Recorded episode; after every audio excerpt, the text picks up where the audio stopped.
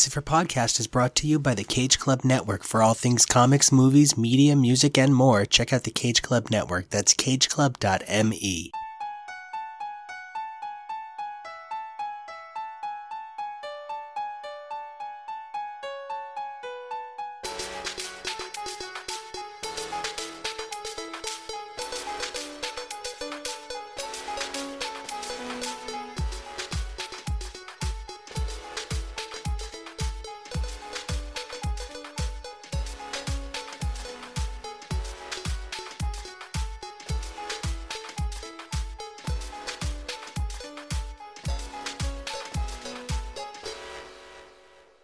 time when you couldn't call them X babies, and then there was a time where you probably didn't want to go anywhere near them. For a while, they were mutant celebrities, just trying to get a little bit more famous and a little bit more money before getting involved in a whole lot of Destiny shit, and then the name getting reappropriated to a Black Ops squad. And before you know it, they're the mutant CIA. Of course, we're talking about X Force. I'm Nico. I'm Dylan. And I'm Jonah, and we hope you survive the experience.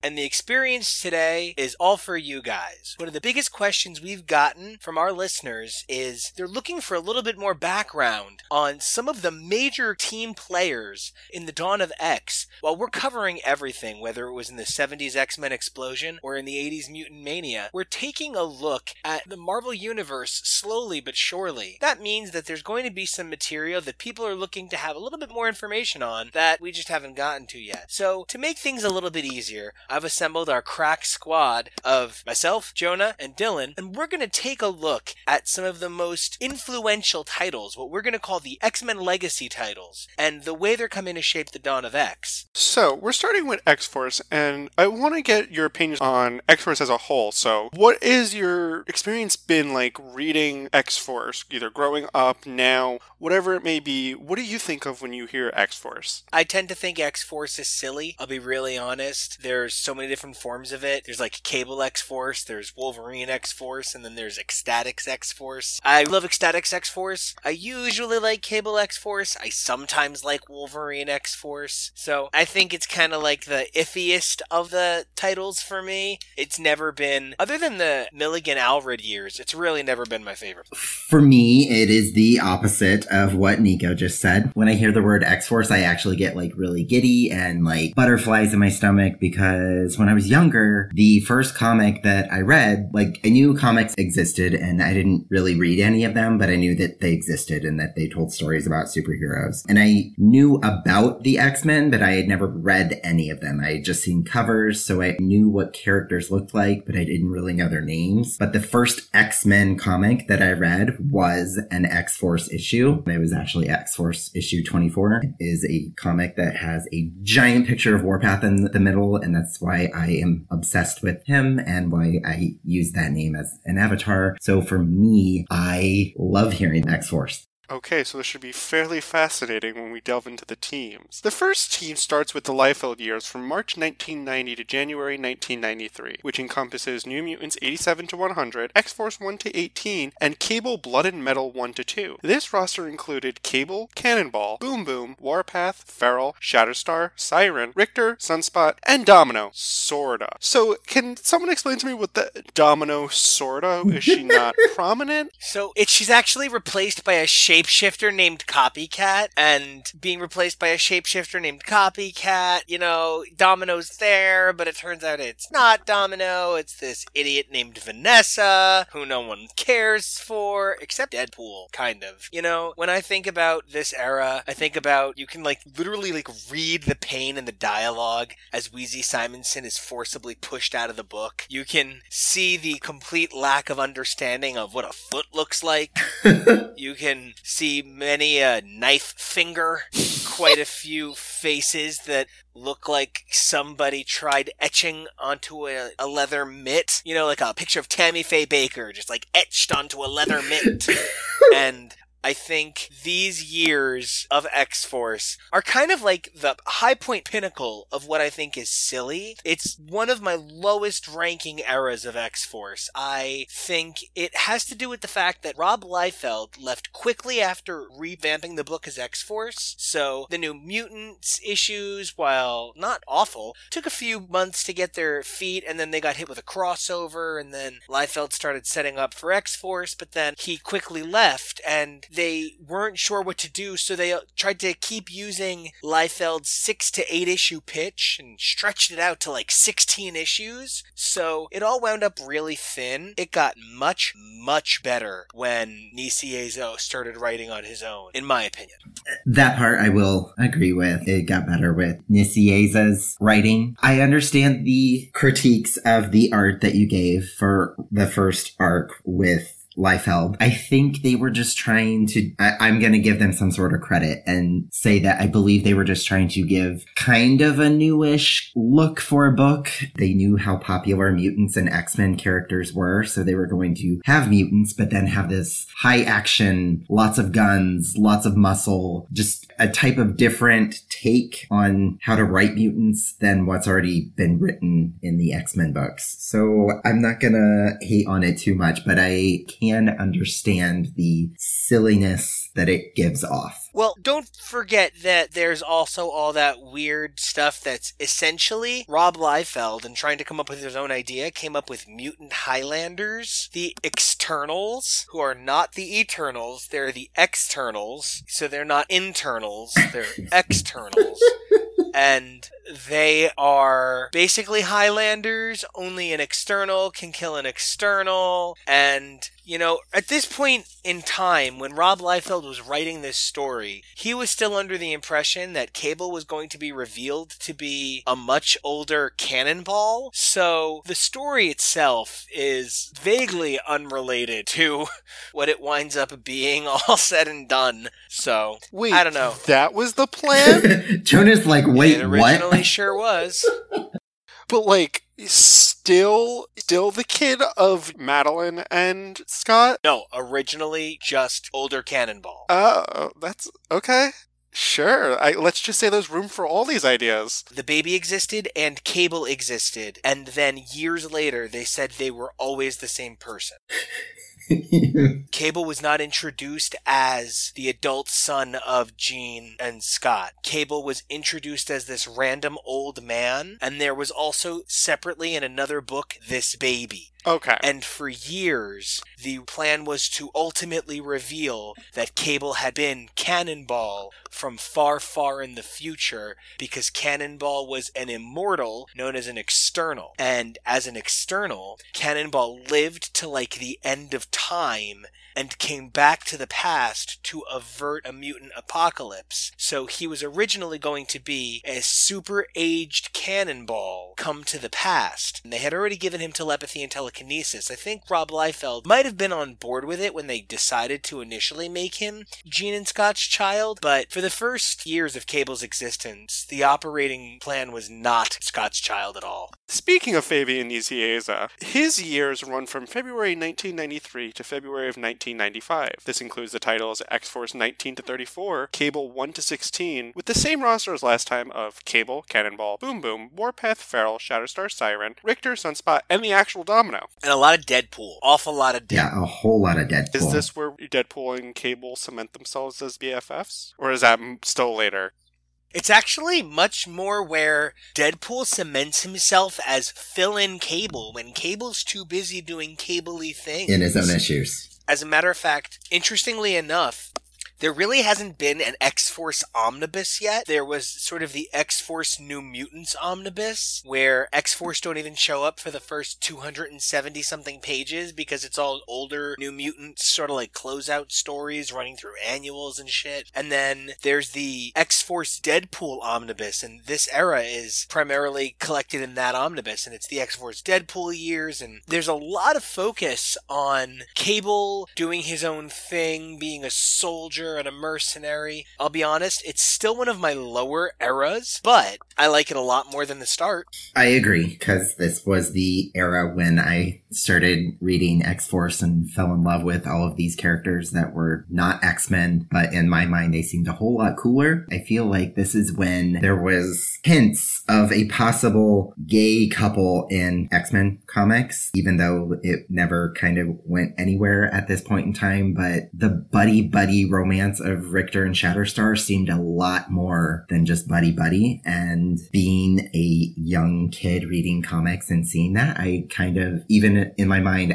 I kept telling myself that's not what they're writing, but I pretended like it was. Oh, absolutely. I will not lie in my head. Like, cause I, I could see it. I could see it in the issues. And I was one of those people who was like, oh, nope, look, they shared a hotel room. Fuck you. They're a couple. I completely agree. I mean, Jeph Loeb wanted to make it canon. He just didn't have clearance at the time. So it was definitely there. I think one of the things that I don't enjoy about the Liefeld or Nicieza years are these are a little bit closer to overwrought soap opera. So if you're a soap fan, these are great. It's a lot of the same vibe that the Remender years will later recapture. It's that very angst ridden, dramatic vibe. If you're looking for like drama wrought X Force with a 90s vibe, I would say the Nicieza years are kind of the best. I think that might be why I like it because I do like soap operas. And to add to that, this entire team is basically almost full of just a whole bunch of couples and then just a handful of people that aren't coupled up. But you have Cable and Domino and Boom Boom with Cannonball and the kind of there, kind of not there, Shatterstar and Rictor, and then the kind of there, kind of not there, Warpath and Siren that only left Sunspot and Feral just there to watch all these couples And Feral defects to the Mutant Liberation Front not too far into this run. Which I kind of don't like because I really like Feral. I know a lot of people feel like she's just a cat version of Wolfsbane. I get that, but I feel like she's a cat version of Wolfsbane, but then a female version of Wolverine all wrapped up into one. She's just wild like Wolverine, but everybody hates her and I don't like that.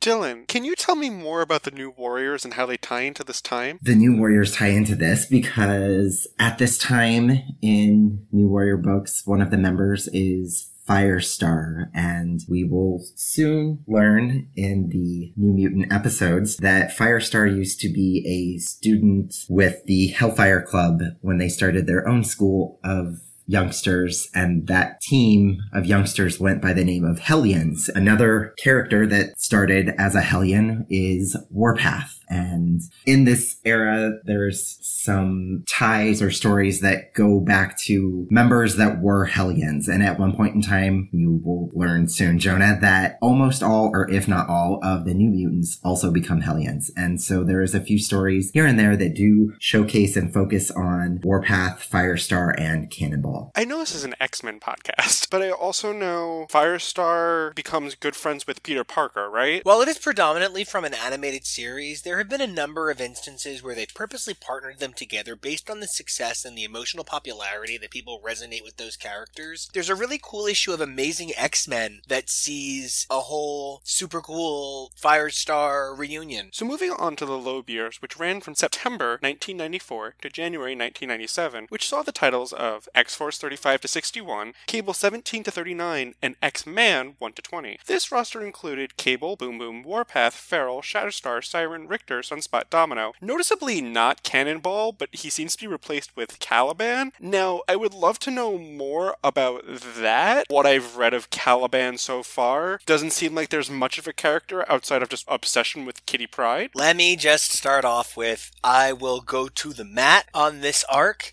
I think this run, beginning to end, is spectacular. I love the Jeph Loeb years on Cable and X Force, and I love the ways that it ties into this particularly powerful story for Tabby, Tabitha, that's Boom Boom Boomer, Meltdown, Time Bomb, Clickbait, whatever her name is now. There's this whole extended thing with Sabretooth, and that leads into a thing with Psylocke, which ultimately leads into a thing in Excalibur down the line, and it was maybe not the coolest or best story element, but it was visually compelling. I love the Loeb years. It was a really interesting point because Cannonball graduated to the X-Men at this point, and X Force became really involved in Cable's ongoing Messiah storyline and his whole Ascani Day Spring. It was an incredible time to be a Cable fan. I've had the pleasure of personally thanking Jeph Loeb for this run. Caliban will go through some interesting transformations before he winds up. Uh, for my money, Caliban is maybe the least necessary part of the run.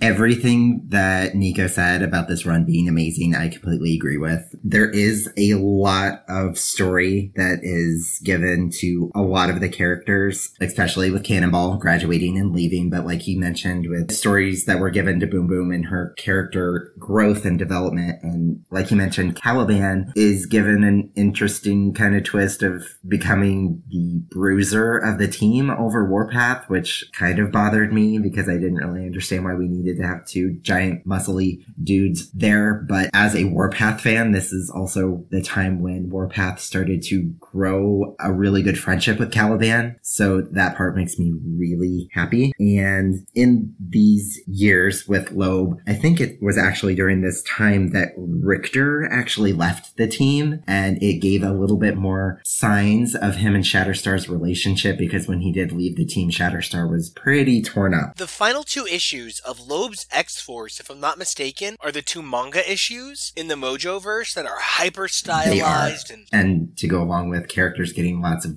depth to their histories. Shatterstar gets some depth and some really confusing depth. Uh, yeah, I'll just leave it at that.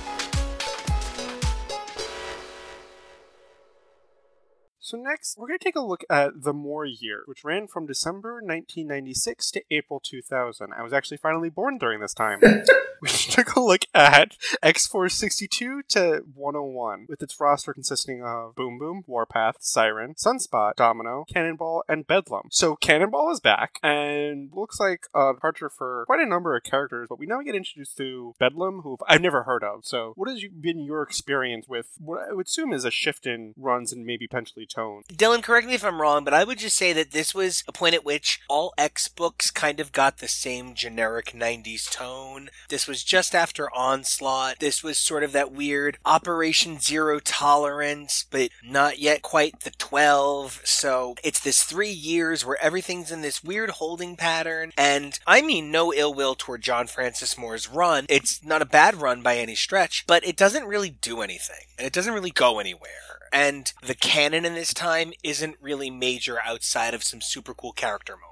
I would agree. Like he mentioned, this is after some onslaught times. This is also during zero tolerance storylines in Marvel Comics. There is one member that wasn't listed on the roster that did join X Force at this time. Moonstar had joined for part of this. She absolutely did. When I put this together, how did I leave her out? The Moore Years was kind of a different tone for the book because Cable wasn't there, even though in previous arcs there would be times where Cable would not be the predominant leader. It was a very much different tone without Cable being there and Domino being the leader because Domino is more of a character that does what she wants, not be in charge of a bunch of other people. I mean, it wasn't an awful time, but like Nico said, there was a few good little stories here or there for certain characters. I would say by the end, you were ready for the reset. Whatever was coming next, you needed it, you wanted it. It's one of those cases where, like, even if Loeb's take was a really cool new take, it was kind of like a take on Nicieza's take, which was kind of like a take on Liefeld's take, which was kind of like a take on Claremont and Sienkiewicz, which was, you know, it just sort of never ended that it was reiterations. You were looking for something a little new. What I'm getting asked for these years, it felt like a lot of cool mini things happening, but not a lot of cohesion of an overall engaging story.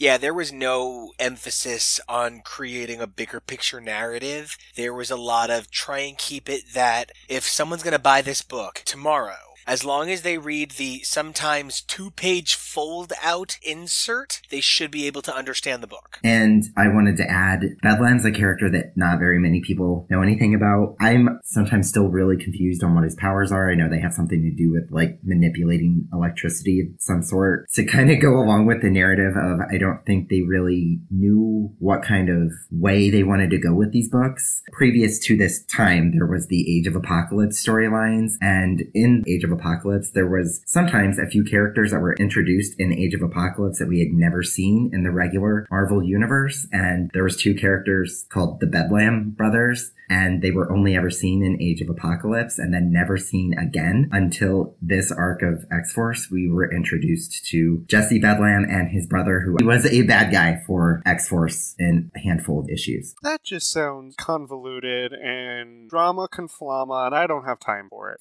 so we're going to move on to the Ellis reboot from May 2000 to June 2001, which is X-Force 102 to 115, which included the roster of Pete Wisdom, Cannonball, Meltdown, Bedlam, Proudstar, and Domino. So my first observation is Pete Wisdom, who I know is an Excalibur character. Yeah, this sucks. I'm gonna just I'm gonna open up with this sucks. I want it to be good so bad. It's Counterculture by Warren Ellis through the lens of mutants, led by one of my favorite Excalibur characters, taking charge of one of my favorite New Mutants characters, leading them in a bold new directions. Everybody learns to use their powers in exciting new ways and it's a really cool run and it's got like some really core members and it is a mistake because what happened was a woman named Suzanne Gaffney who had been the assistant editor under Bob Harras when Claremont was still doing Uncanny had had the idea to put Ellis on a handful of Excalibur doing a plot by Scott Lobdell. And he wound up really popular and they decided they wanted him to do the book and he wound up doing the book for several years. And he had taken Excalibur from the verge of cancellation to a huge seller again. So they said, Can you do the same thing for a bunch of books? And it was called Counter X, and it was meant to be the dark side of Claremont's revolution, and it was Warren Ellis does a counterculture version of the X Men. And it was awful. X Force gets this gritty, bonkers redesign. X Man gets a really compelling visual redesign, and that's where he gets the whole shaman magic tattoo thing. It's really cool, but it ultimately is unfulfilling.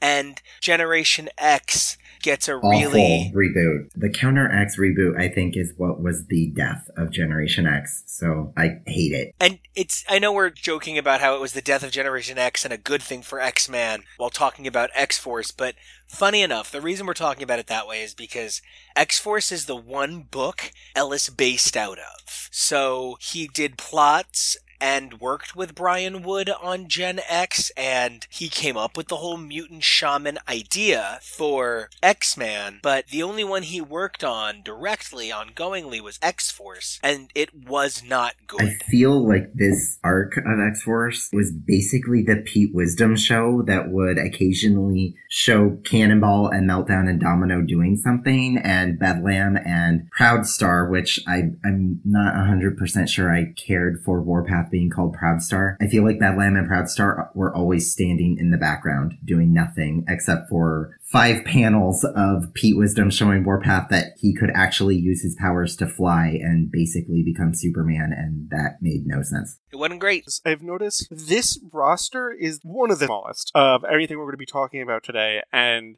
it's really weird to me to hear that with such a small roster, it's focusing on one character. Granted, that doesn't surprise me because I know Warren Ellis will be working on Captain Britain, and I'm assuming Captain Britain and Pete Wisdom have some form of a decent relationship, or maybe they hate each other. I don't know yet. We're I'm not. I'm not there yet. But you know, there's a time and place for the Pete Wisdom show, if that's what it really was. That's just so bizarre that like that was allowed for, even though it's only 13 issues. That's still quite a long time to have not such a substantial book. No disagreement here. Part of what we didn't like about it. Oh boy. Okay. yeah, it was a short arc, so let's just move on to the next one. Moving on to the next one, which God bless me for reading all these names. Okay, the Milligan Allred years from July 2001 to October 2004. Which Best thing ever! X Force 116 to 129 and Ecstatic 126, including this large roster of Anarchist, Battering Ram, Bloke, Coach, Dead Girl, Doop, El Guapo, Fanboy, Spike Freeman, Gin Genie, Henrietta Hunter, La Nuit, Lacuna, Orphan or Mr. Sensitive, Phat, Plasm, Saint Anna, Sluck, Smoke, Spike, Succubus, U-Go Girl, Venus de Milo, Vivisector, Washout, and Zeitgeist. Holy moly. Okay, before you two tell me your experiences with these issues, there are a lot of characters here. Tell me, out of these characters, some of your standouts and favorites. I have four easy favorites. One of my all-time favorite fictional characters ever is Dead Girl. I think she Oh is my the all God. be all. She is. She's the best character out of this Mr. run. S- uh, she's incredible. She really is something extraordinary. Mr. Sensitive is one of the cleverest takes on the X-Men ever. I adore him. I think Doop is better than just about anybody. And God help you if you don't have the sense of humor to think Lacuna is hysterical. I agree with half of your favorites. I love Lacuna and Dead Girl and Mr. Sensitive. He's okay, but Doop is Slimer, and I don't like it. Oh no. Oh no, Dylan. You said the bad words. U-Go Girl is on a special level and a special list. She is one of those, like, she's like a Tennessee Williams character. She's so spectacular. Venus de Milo suffers from trying to fill Edie's place on the team after Edie leaves the book, and that's a tough sell for anybody. I love everyone. I love everyone. I also love that originally Gin Genie's name was going to be the alcoholist. I think that's the greatest joke of all time. Oh my god. That's hysterical. this run, Jonah, it was a team. They started out with the name X Force, but then they eventually changed it to X-Statix. I don't really understand why they even tried to keep the name X Force, but it was a team that I think did it happen in the first issue, Nico, or was it the second issue where like half the team died? So, one of the reasons that things are named some of the dumb shit they're named sometimes is to hold on to copyrights. If they don't keep a book named X Force every so often, they run the risk of losing the copyright on X Force and then having to fight to get like the trademark or the copyright back. They're not willing to do that. So, sometimes they just they're like how can we just reboot the title in the age of the Grant Morrison new X-Men sense of dark gritty realism. Things like X-Force had a sad caveat to it and it was hard to sell satire in a package that people didn't get was meant to be funny. So they came up with the name X-Statix to kind of rebrand and it's yes, I think everyone but four people die in the first issue. Yeah, the book had a lot of very darkness to it, kind of more so darker than the previous X Force being a military type team. There's lots of death and lots of very deep, dark histories and origins that went with certain characters, like the character that Nico and I both just said that we love, Dead Girl. She was a woman who, correct me if I'm wrong, she was raped and murdered, and her power did not kick in until she died. Hey, but she has a limitlessly powerful undead credit card. So Dead Girl's powers are essentially she is like I don't know, like an all-powerful trans-dimensional gateway to death. Yeah, yeah, that's basically it. Yeah, she's incredible, and I love her. I think the issue is that X Force X-Statix is meant to be a satire, and it's meant to be a satire of some very morbid ideas that we'd become obsessed with as a culture. And we were looking for our superheroes to look cool while killing. And I think Pete Milligan and Mike Allred, who are just, you know, one of the greatest teams in comic history, and whether it's their brilliant work here or the shade story they did because of this or you know pete milligan actually has my favorite hellblazer run hellblazer being my favorite non-marvel comic of all time. He has the incredible original shade the changing man run with chris bachalo for so long. He's written some really significant works between marvel dc some uk comics. This was really one of his high points. I'm really glad to see marvel's taking a chance on bringing it back in the form of the extraordinary i believe it's going to be really exciting to see how this translates to a modern audience. But this comic was a satiric, nihilistic approach to the vanity we had begun to project onto our idols. And it is certainly a hard read. I know a lot of people who tell me they think it's one of the worst things I love. Another thing that I wanted to mention about X-Statix is that this is one of the first times that there was a lot of gay members of the team. Oh my god, everyone's Yeah. fucking gay. Main three that were listed in the long list of characters that Jonah mentioned Bloke, Phat and Vivisector. Vivisector. Yeah. To have a team that had so many, I don't want to say LGBT because there were only just three gay men on a team in comics at this time because it was. It was daring. Yeah, it was daring to have that different many. than yeah. It sure was a hard sell. Moving on from that plethora of characters who didn't even make it to a second issue, we have the return of Liefeld and Nicieza from October 24th to July 25th, writing X Force 1 to 6 2004, X Force Shatterstar 1 to 4 in 2004, with a roster of Cable, Shatterstar, Cannonball, Meltdown, Domino, and Warpath, pretty much bringing back the original team. This was at a really awkward point in the X office. They had just lost New X Men, and while Astonishing X Men was the great hope, Joss Whedon is a very different creator than Grant Morrison. If Joss Whedon is coming in to write your X Men book, he's coming in to do shades of Joss Whedon. If Grant Morrison is writing your X Men book, he's coming in to make all of your mutant fuck sheep. And that's going to be the big difference. So the whole vibe at this time in the X office, this astonishing X Men era, was this very get back to the basics, get back to what makes us work. And I remember when they initially announced those books, like I, I seriously remember being a member of the CBR forums when that was announced and people being like, are you, are you kidding? Is this real? Is this really happening? Oh, this is real. Oh no. And then, you know, ultimately it was 10 issues that weren't so bad. It's what? It's Liefeld, Nicieza, Brett Michaels. It's not terrific, but you know, I, I wouldn't set my copies on fire. It was cool to see Shatterstar, who is now an openly LGBTQ character, get some spotlight, and I have to assume this was part of the turning point that helped get him that attention. I kind of I might be biased. Shatterstar, one of my C-lister favorites. I was okay with the Shatterstar 1 through 4, but the X-Force 1 through 6, I feel like shouldn't even exist. And I don't think anything that happened in those issues was ever relevant enough to ever be mentioned beyond their six issues. So they just shouldn't, no, shouldn't wait, have no. It's no, it's actually it's worse than you think. I'm actually gonna I'm gonna break in with it's worse than you think. Number one, when you put it that way, as soon as you said it that way, my brain went, no, he's right. The Shatterstar Mini. I even remember the reviews for the Shatterstar Mini being like, this is way better than it has any right to be, right? But that X Force Mini is actually referenced in the Nicieza run of Cable Deadpool. Is it? Someone actually mentioned it again. Well, I mean, he wrote it, so he just straight up mentioned his own work. I didn't care for it. No, it's bad. If I am remembering correctly, because I think I only read it once because I thought it was that awful, aren't they like in an alternate world and it really has nothing to do with the regular world? Parts of it, and it has this whole thing to do with they're being attacked by the Skornn, S K O R N N. It's got two N's, so you know it's really yeah, evil. like Thornn, Feral's sister. Mmm, trash kitty. Oh my god, Jonah, let's move on. Before Nico makes more jokes about him. Snide remarks.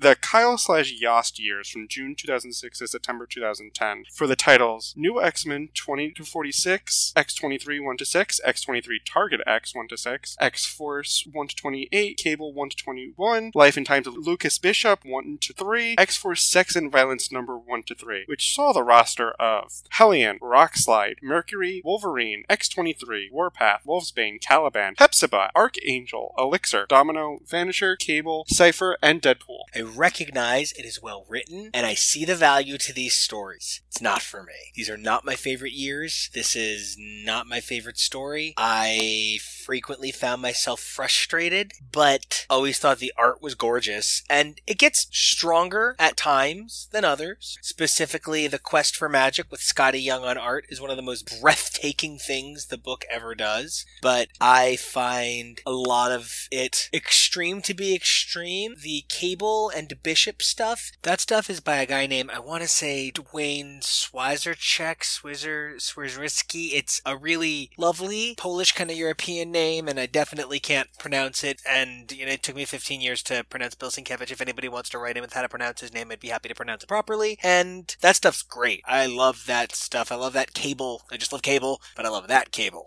I'm going to agree with on some parts and disagree on other parts with Nico. This is my favorite X Force run. I understand the thinking that it's extreme to be extreme comment, but I feel like that's what X Force's MO has always been, is to, to be the extreme team, except for not being called Extreme X-Men. I feel like this arc tried to take bits and pieces of lots of other X Force arcs, the military esque, the from the first arcs of X Force, the dark time from Warren Ellis's reboot, and I think this kind of made all of them work together. This cable run, prior to this, I was not really a huge cable fan, except for the fact that he was the leader of some X Force arcs that I did enjoy. This cable run during this time is actually probably one of my absolute favorite solo runs of any X book because I just feel like it's the best written story for cable. It's the one where he can't stop jumping forward, Yeah. right? Yeah. With no more details than that to keep it a little bit vague, but it's the one where he's just always going forward, right? Yes. Yeah, this one has some really beautiful internals. It's got like king size cable, and it's got that annual. Yeah, and it's got all the beautiful Olivetti painted covers. Correct. There was one or two issues that give Warpath some closure to some things that he very much needed in his life. Something that I've noticed about this roster is that it's a much more eclectic collage. Wolverine and X23 and Archangel seem really weird. Wolfsbane and Cypher are like the two new mutants who haven't appeared yet. But Hepzibah? okay. Dylan was telling me uh, at one point the Starjammers are no more, and Hepzibah's like, I'll be an X-Man now. And I was like, okay, sure. Maybe. Welcome aboard, Okay, skunk, Skunk lady. Lady, you do you. But I wanted to ask, do you think that had any effect that these aren't new characters are characters that are on the back order? These feature some pretty popular characters. Do you think that had any effect on your perception of the story or a much more general audience perception of the stories? Well, so these guys took over the very kind of Marvel romancy New Mutants run that had been going on, and it immediately became very blow up the school! It was unbelievable the number of telepaths and telekinetics that couldn't stop kids from constantly exploding. But beyond that, it was a run of New Mutants that really should have always been called X Force, but it started with the kids, so it sort of graduated organically to being called X Force. It certainly changed the X Force formula. This was when uh, Wolverine took over for Cable, and Cable was still like tangentially.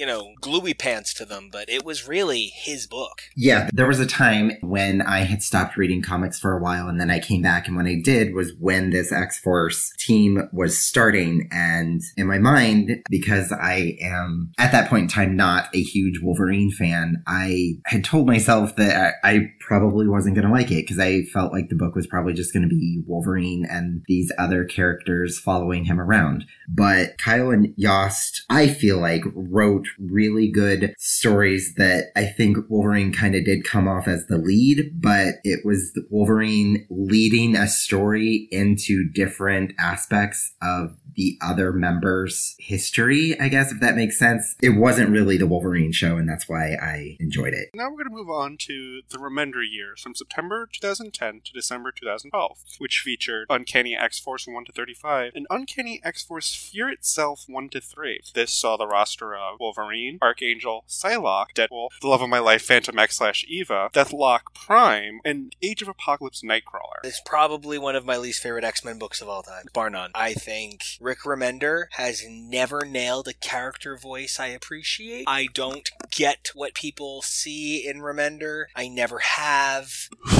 I don't get it, and this run was never one for me. And I, for one, was very glad when it was over. I completely agree with Nico. Um, for a while, I thought it was maybe just my bias of being angry that this X Force team didn't have a lot of characters that I cared for, and it didn't have characters that I love on it. Since the prior X Force had characters like Domino and Warpath and Wolfsbane on it that I did like, this team just had a ton of I guess A-listers, but like Nico said, I kind of feel like these characters were not written the way that those characters should be written. I kind of feel like all, when this arc started, there was just five of them and it was Wolverine, Archangel, Psylocke, Deadpool, and Fantomex. I feel like those five were all the exact same character and just written a little bit different because they would be talking to each other. But I, I, feel like they were just clones that were just sent out to shoot or stab things. It was a truly taxing experience for my fandom because I just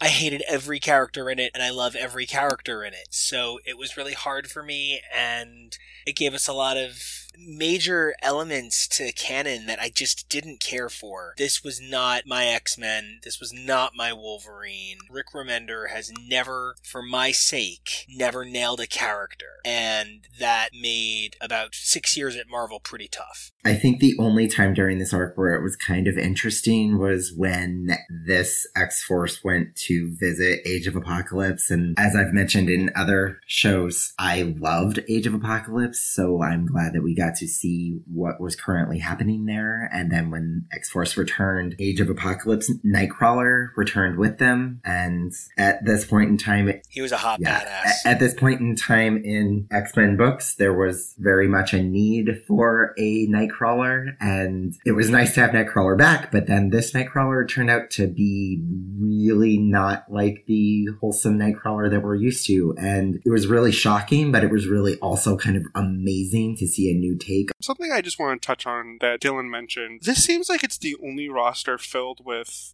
very popular characters, and I think that in and of itself might have been part of its downfall. Well, I hear what you're both saying that Remender wasn't able to nail these voices well. It feels really bizarre to me to have all A-listers in this title when that's never happened before, and it'd be one thing if they had one or two more ubiquitous members, but there's no one here who's been on it anywhere earlier than 2006. That's just it, that's just really bizarre to me that that was a direction that that was allowed to happen. No one was telling Rick Remender no at the time. that was a really major thing that was happening at Marvel for a while. Guy's not talentless. Fear Agent is awesome, but I did not think this book was unimpeachable. So now moving on, if one X Force wasn't enough, now we have double the X Force. From December 2012 to January 2014, which saw Cable and the X Force 1 to 19 and Uncanny X Force 1 to 17. This saw the characters of in Cable and X Force Cable, Hope, Forge, Meltdown, Colossus, Domino, and Dr. Nemesis. In Uncanny X Force, we saw Storm, Psylocke, Puck, Cluster, Spiral, and Bishop. Uh, these were not great years. They were not a shit show, but they were not great years. I agree. they were very much like uh, the Moore years at the end of the 90s. I feel like they were like, oh, we haven't had a ton of X Men books in a while, so let's have an X Force book. But let's have another X Force book too. But on one of them, let's have Storm be the leader because Storm has never been on an X Force team. So let's do that and make it happen. And it not be amazing, but it not be great. I feel like the only thing that came out of the Uncanny X Force books with Storm's team was the fact that for a number of years, Bishop was not in books, and then they decided to bring him back, and they kind of gave him a story of where he was, and that was basically it. Yeah, I think the problem was that there was no room for a unique narrative at this point. Storm was also leading her own all-female X team, and in addition to that, was appearing in a number of other books, and also had a solo title. There was just a little too much going on, and it also added some really weird shit to the Cassandra Nova canon that I feel like it had no right to. I, I don't know. It was just an odd time to discuss the other book, Cable and X Force. I don't think anything really came out of that one either. Um, I really kind of only remember the fact that in this run they decided to have Colossus and Domino become a couple. I don't really remember anything else. Which was dumb as fuck. Agreed. He Wait, had just what? been evil. Oh yeah, he had just been evil and wasn't evil anymore, but was all grungy about it and like gross. So, like, whenever that happens, he always bangs somebody that makes no sense. The first time it was Rogue, this time it was Domino. It's weird. It's just weird. All right, from Colosso slamming down Domino, I guess, or maybe the other way around. Who knows? I sure yeah, I'm pretty don't. sure it's the other way around. Yeah, it would definitely be the other way around with Domino. Okay, you heard it here first. Domino pegs Colossus. I feel like he'd be in. we have the Spurrier year from February 2014 to February 2015, which saw X Force 1 to 15, which run from April 2014 to April 2015. Okay. And this saw the roster of Cable, Domino, Psylocke, Marrow, and Fantomex. And no, I actually do have a question. It's featuring Psylocke. Is this Betsy Braddock Psylocke or Kwannon Psylocke? At this point, there's still one person in canon. Oh, So oh, it's, so it's okay. So Okay. yeah, it, it's Betsy Psylocke. Okay. I really love Si Spurrier as a writer, and Si Spurrier's X Men Legacy is one of my all time favorite books out of Marvel ever. And I think most, if not every page of this is nonsense. Yeah, I would agree too. I remember I was actually excited that Spurrier was writing this, and when there was solicits showing who this team was, I thought it was actually interesting because I was ha- I was happy to see Cable and Domino back on a team together. I know they had just been in Cable and X Force, but they kind of it almost seemed like they were hardly ever in any scenes together. I think they were afraid to have Cable and Domino together with Domino sleeping with Colossus, and I was really happy to see Marrow returning because at this point in time, Marrow hadn't been in X Comics for a, while. But I think the only thing that was really good about this run was cover art, and that's about it. Yeah, that's. I mean, it was Tan Eng Huat, right? Yeah. He's so ridiculously talented. It's like him and Mike Del Mundo for a couple of years there. When the two of them made comic book covers, it was sort of like, why is anybody else in the industry? This was a disaster. It had no right being called X Force. It was just weird. It was a Weapon X book, is what it was. This was like Frank Tieri's Weapon X fanfic. But I will say that during this run, there was a mention about how Cable's techno-organic virus that is has always been killing him for the past couple of years, how he then decided to put himself in some sort of suspended animation and then make clones of himself because he was dying every day. I know on lots of fan pages and especially Facebook groups that I'm in or run, people have mentioned about how they wonder if Hickman during New Dawn of X is going to maybe mention that maybe some thoughts of what happened with Cable and his cloning himself every day may have led to Hickman's resurrection protocols. I think that's amazing. So yeah, maybe Dawn of X will give this run of X Force maybe some sort of light that we never knew. Maybe, but before that, we still have one more run to talk about. The Never Stood a Chance, Don't Name It, You'll Get Attacked. In February of 2019 to September 2019, X Force 1 to 10, which include the roster of Cable, Domino, Cannonball, Meltdown, Warpath, Deathlok, and Shatterstar. I think the solicits should have come labeled. We're going to cancel it. We're going to cancel it right away. We're going to cancel it while you're reading the first one. Don't open it. We're canceling it. And this is, I'm really serious. I very, very seldomly say anything like this. I've seen art from this creative team that I think is impressive. I specifically think this book was ugly. I don't know what it was about the way this writer and this penciler and the, the, the full art team came together because they're all very talented. But there was just something about this that was not an exemplary work of anybody. I'd agree with the art comment and and basically everything else about the book as well. But the art, again, with me being biased about Warpath and my other favorite character, Shatterstar, I've seen these this art in other comics and other X books, and sometimes it is absolutely beautiful and stunning, but in this book it was not.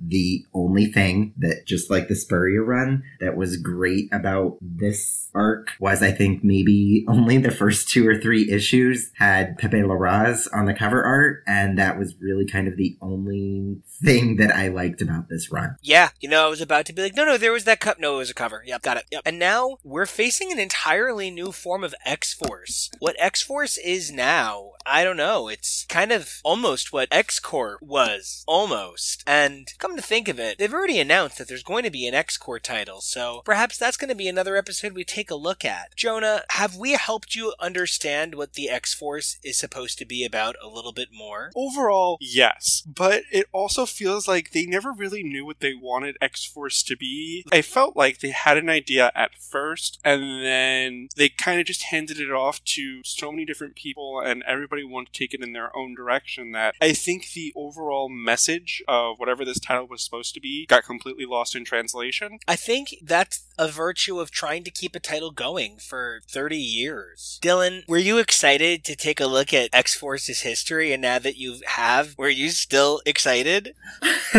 About 50 50. I know that I love X Force because it was my first comic, but I know that most or half of its arcs have been really off kilter. I feel like when X Force first started, it was meant to be this more muscly team that might do things in a way that the X Men or in a way that Xavier may not like, but knows has to be handled. And then I feel like it started to lose that thought of that being its purpose. I feel like during the Kyle Yost years, they kind of got more back towards that purpose of this is a team that will do the things that the X Men won't. And then I think it lost that purpose again. But after the first issue of the new Dawn of X X Force, I feel like it is getting back to the fact of this is a team that will be the muscle that mutants need to have for their self defense of their nation, not necessarily self-defense of just being superheroes fighting villains. I think X, this X-Force, to me at least, seems like the force or like the military to guard this new nation. And I'm kind of excited about that. I sure am too, because I think what we're talking about is an era of X-Men where they need that protection more than ever. Five issues into the Dawn of X, and there's already been an assassination of the mutant leader. We're definitely looking at a new, bold era of X-Men, and I couldn't be more excited to move forward until we take another look at the incredible Dawn of X. Dylan, where can everybody find you online? Everybody can find me at my Facebook group for all things X-Men. That's called House of X, or you can find me on Instagram at Warpath underscore Dylan. That is Warpath underscore D-Y-L-A-N. Jonah, where can everybody find you? Not making it to the second issue. Just kidding. You can actually find me on Twitter and Instagram at Jonah Rubino and at Jonah.Rubino. Nico, where can everyone find you? You guys can find me all over this amazing network, making shows like HTML with my husband, Jonah's boyfriend, Kevo, or all the different feeds of this show. Well, we're going to be spending the rest of the year taking a look at Dawn of X from every different angle we can. We are more than excited to get back to 80s Mutant Mania, as well as anytime you want to look at the archives, and you guys can check out the amazingness that is the 70s X-Men explosion. Don't forget to check out my awesome webcomic at kidriotcomics.com or my Instagram at Nico Action. That's N I C O A C T I O N. And until we come back to be part of the Quiet Council, we'll see you. Bye. Goodbye.